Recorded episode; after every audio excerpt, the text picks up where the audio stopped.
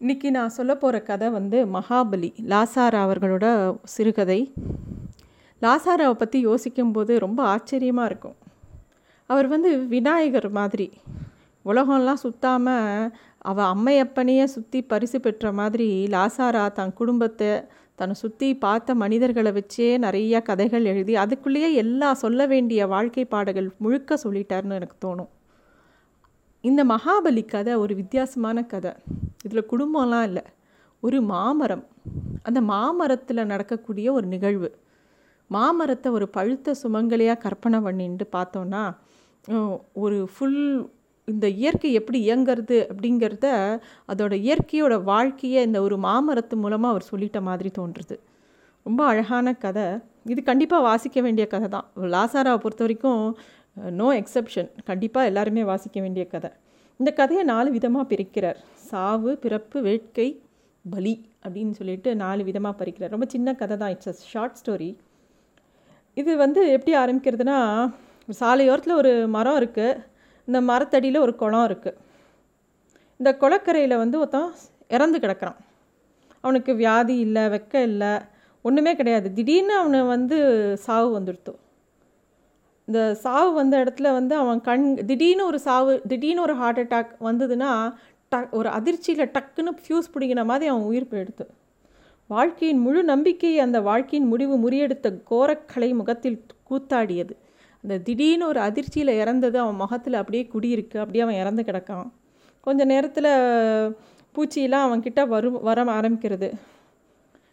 அப்போ வந்து சாலையில் நடமாட்டமும் ஆரம்பித்த உடனே யாரோ ஒருத்தன் பார்த்துட்டு உடனே நான் பல பேர் கூ கூடி அந்த பாடியை எடுத்துகிட்டு அந்த இடத்த விட்டு போயிடுறாங்க. இதை இதை அவன் எப்படி செத்து போனான் அப்படிங்கிறது யாருக்குமே தெரியாது. அந்த மனிதன் உண்மையாக இறந்த கதை வந்து அந்த மரத்துக்கு மட்டும்தான் தெரியும். அந்த கரையோரமாக ஒரு மாமரம் நிற்கிறது அந்த மாமரத்து தான் எப்படி? அந்த மா அந் அம்மா பெரிய அம்மா தான் அப்படிங்கிறார். இந்த மரம் வந்து ம ஒரு மாமரத்தை க கற்பனை பண்ணி பார்த்தோன்னா எத்தனை கிளை எத்தனை இலைகள் எத்தனை காய் ஒரு மரத்தில் வந்து எத்தனை தடவை காய் காக்கும் எத்தனை தடவை பூ பூக்கும். அது எல்லாத்தையும் நம்ம வந்து எப்படிலாம் உருவகப்படுத்திக்கலாம்னு லாசாரா சொல்கிறார் பெரிய பேரன் சின்ன பேரன் கொள்ளு கொள்ளு பேரன் அப்புறம் வந்து பேத்தி பெரிய பேத்தி சின்ன பேத்தி கனிகள்லாம் காய் கனிலாம் வந்து பொண்ணாகவும் கிளைகள்லாம் பசங்களாகவும் அப்படிலாம் நமக்கு விருகப்படுத்தி அவர் சொல்கிறார் பேத்தி சின்ன பேத்தி கொள்ளு பேத்தி அந்த அது வாழ்க்கையில் அந்த மாமரம் ரொம்ப அடிபட்டிருந்ததாம். இது வரைக்கும் எத்தனையோ பேர் கிளைகளை வெட்டின்னு போயிருக்கா. அதை உடலையே சீவும்போது அதோட பட்டையை உரிச்சுன்னு போயிருக்கா. அதில் இருக்கிற பழத்தை தின்னுட்டு சப்பிய கொட்டலை அந்த மரத்து மேலேயே தூக்கி அடிச்சிருக்காங்க. அப்படி அதாவது ஒரு நல்ல வாழ்ந்த ஒரு பெண்மணியாக அந்த மரத்தை அவர் பார்க்குறார். வாழ்க்கையில் இது எல்லாமே நடக்கிறதான நல்ல ஒரு வாழ்ந்த பெண்மணிக்கு பல கஷ்டங்கள் வந்திருக்கும் பல துக்கங்கள் வந்திருக்கும் பல சந்தோஷங்கள் வந்திருக்கும் எல்லாம் கலந்தது தானே வாழ்க்கை.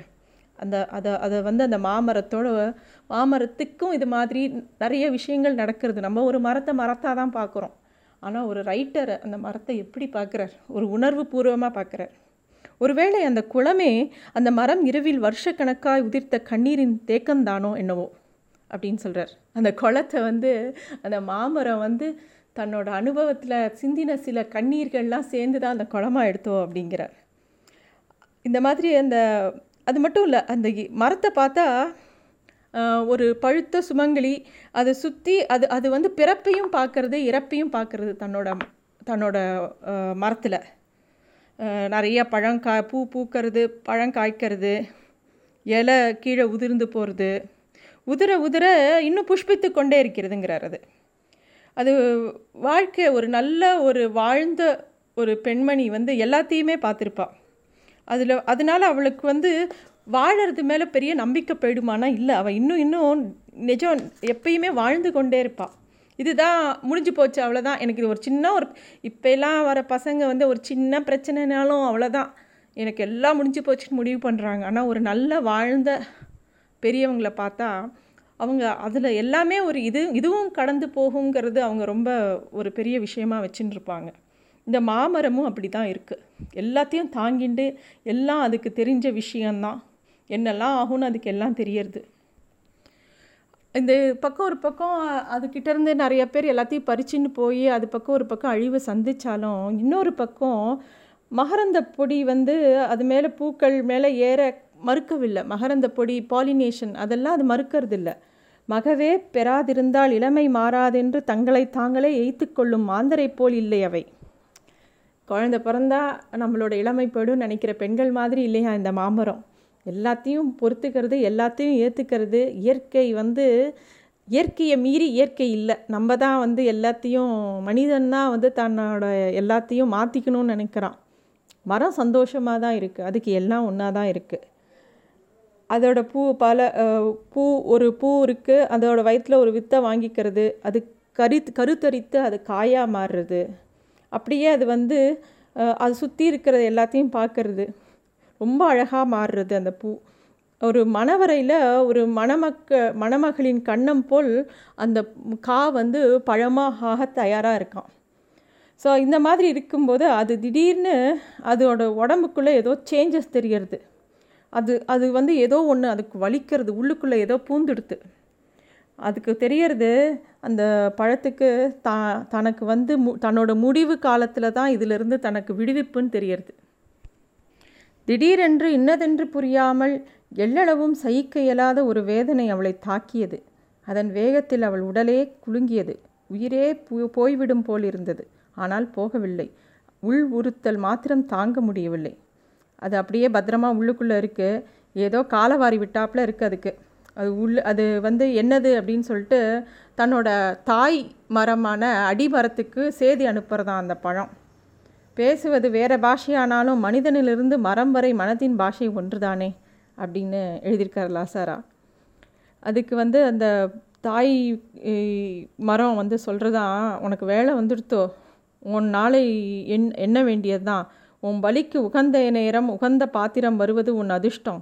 அது வரும்போது உனக்கு இது சரியாக போகும் அப்படின்னு சொல்கிறது அதாவது அந்த காய்க்குள்ளே ஒரு வண்டு பூந்துடுத்து. அந்த வண்டு உள்ளுக்குள்ளே இருக்குது அந்த காய்க்கு அதுதான் மரண அவஸ்தை. அது பழமாயின்னு இருக்குது அதுக்கு தான் அதுதான் மரண அவஸ்தை. மண் வண்டு வந்து உள்ளே குடஞ்சின்னு இருக்குது அது என்ன அவஸ்தைன்னு அது கேட்கவும் உன்னை ஒருத்த வந்து பறிக்கிற வரைக்கும் உனக்கு அந்த அவஸ்தை தான் அப்படின்னு சொல்லிட்டு அந்த தாய்மரம் சொல்லிடுறதும் இவ்வளோ இந்த மாதிரி அவர் எழுதியிருக்கார். அதே மாதிரி இந்த பழம் அந்த இதில் மரத்தில் இருக்கும்போது பல விஷயத்தை பார்க்குறது ஒரு பையன் வந்து ரெண்டு மூணு கிளைக்குள்ளே ஒரு காயை கல்லால் அடித்து விழுத்துறான். இவன் எதுக்கு அதெல்லாம் பண்ணுறான்னு தெரியல. ரெண்டு காகம் வந்து ஒரு கிளை மேலே இருந்துட்டு சண்டை போட்டுக்கிறது. இது எதனால்னு அதுக்கு தெரியல. ஒரு மரத்தடியில் வந்து ரெண்டு பாம்பு வந்து ஒன்று ஒன்று பிணைஞ்சு அப்படி ஒரு யோக யோகியின் யோக தண்டம் போல் இருக்கான். அதையும் அது பார்க்குறது அதை சுற்றி நடக்கிற எல்லா விஷயங்களும் அது அப்படியே ஒரு சாட்சியாக இருக்குது அந்த பழம். இப்படி வந்து கடைசியாக பலியாகிற டைம் வருது. அப்போ வந்து என்ன ஆகுதுன்னா வானத்திலிருந்து கிளியின் கத் ஒரு கிளி பறந்து வருது ஒரு பஞ்சவர்ண கிளி. கிளியின் கத்தி போன்ற நீண்ட வாழ் கீழிலைகளின் இடித்தது. கொடுக்க கரிவாளை ஒத்த தன் மூக்கை இருமுறை தான் அமர்ந்த கிளியில் தீட்டி தன்னை சுற்றி ஒரு முறை நோக்கியது. ஒரு கிளி வந்து அந்த பழத்துக்கிட்ட உட்கார்றது சுற்றி பார்க்கறது க்ரீச்சுன்னு ஒரு தடவை சத்தம் விடுறது. இற இறகுகளில் நல்லா விரித்து ஒரு தடவை அந்த மாங்கனியை நன்னா பார்க்கறது அந்த மாங்கனியை பார்த்துட்டு பஞ்சு போன்ற அதோட மார்பு வந்து பழத்தை அழுத்துறது.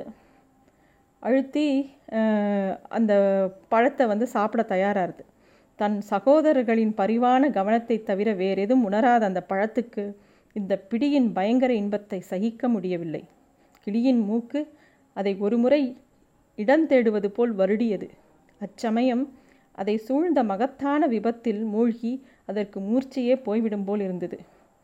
இதுதான் கடைசின்னு அந்த பழத்துக்கு தெரிஞ்சு போச்சு. அந்த கிளி அந்த பழத்தை சாப்பிட தயாராகிறது மாங்கனியின் மார்பகத்தில் கிளியின் மூக்கு அறிவாள் போல் விழுந்து கிழித்தது. சாரும் சதையும் இரத்தமும் ஊன் நீரும் போல் அதன் உடலெல்லாம் வழிந்தது. அதன் இதயத்தை தேடி தோண்டுவது போல் அந்த கனியை கிளி குடைந்தெடுத்தது மரண அவஸ்தையில் உயிர் ஊசலாடி கொண்டிருக்கையிலே அதன் சத்தை அதன் காலன் உறிஞ்சி கொண்டிருக்கையிலே அதன் உள்ளமாகிய கொட்டையின் முகடு வெளிவருவதை அதன் கனி கண்டது. அந்த கொட்டையிலிருந்து ஒரு வண்டு மிரண்டு ஓடியது. அதன் உள்ளத்தை குடைந்தெடுத்த பூச்சி அதுதான். அந்த கணத்திலேயே கனியின் ஆவி பிரிந்து போயிற்று. அதன் சவம் கிளையினிலிருந்து நழுவி தரையில் விழுந்தது. அப்புறம் கிளி பறந்து போச்சு. சாலையோரத்தில் மாமரத்தடியில் நடந்து வந்த மனிதன் குளக்கரையில் தோல் சறுக்கி விழுந்து மாரடைப்பில் இறந்தான். அவன் இறந்த மர்மம் இதுதான். இந்த கொட்டையில் வழுக்கி தான் அவன் கீழே விழுந்து செத்து போகிறான் இந்த கதையில் வந்து இவ்வளோதான் கதை. கதை முடிஞ்சு போச்சு. பட் இது வந்து ஒரு பெண்ணோட வாழ்க்கையோட கூட நம்ம ஒப்பிட்டு பார்க்கலாம். எங்கேயோ வளர்ந்த ஒரு குழந்தைய வந்து கல்யாணம் பண்ணி கொடுக்குறோம். அது எப்படி அதோடய வாழ்க்கையை திருப்பி வாழறது அப்படிங்கிறதும் ஒரு பேரலல் ஸ்டடி மாதிரி இந்த கதை இருக்குது ரொம்ப சின்ன கதை. ஒரு எழுத்தாளரோட நோக்கில் பார்க்கும்போது ஒரு மாம்பழம் ஒரு மாமரத்தில் பழுத்து அதை ஒரு கிளி சாப்பிட்றது அப்படிங்கிற ஒரு விஷயத்த இவ்வளோ அழகாக இவ்வளோ எக்ஸ்ப்ளனேட்ரியாக எழுத முடியுமாங்கன்னா அது லாசாராவால் தான் முடியும். தேங்க்யூ கண்டிப்பாக வாசிக்க வேண்டிய கதை.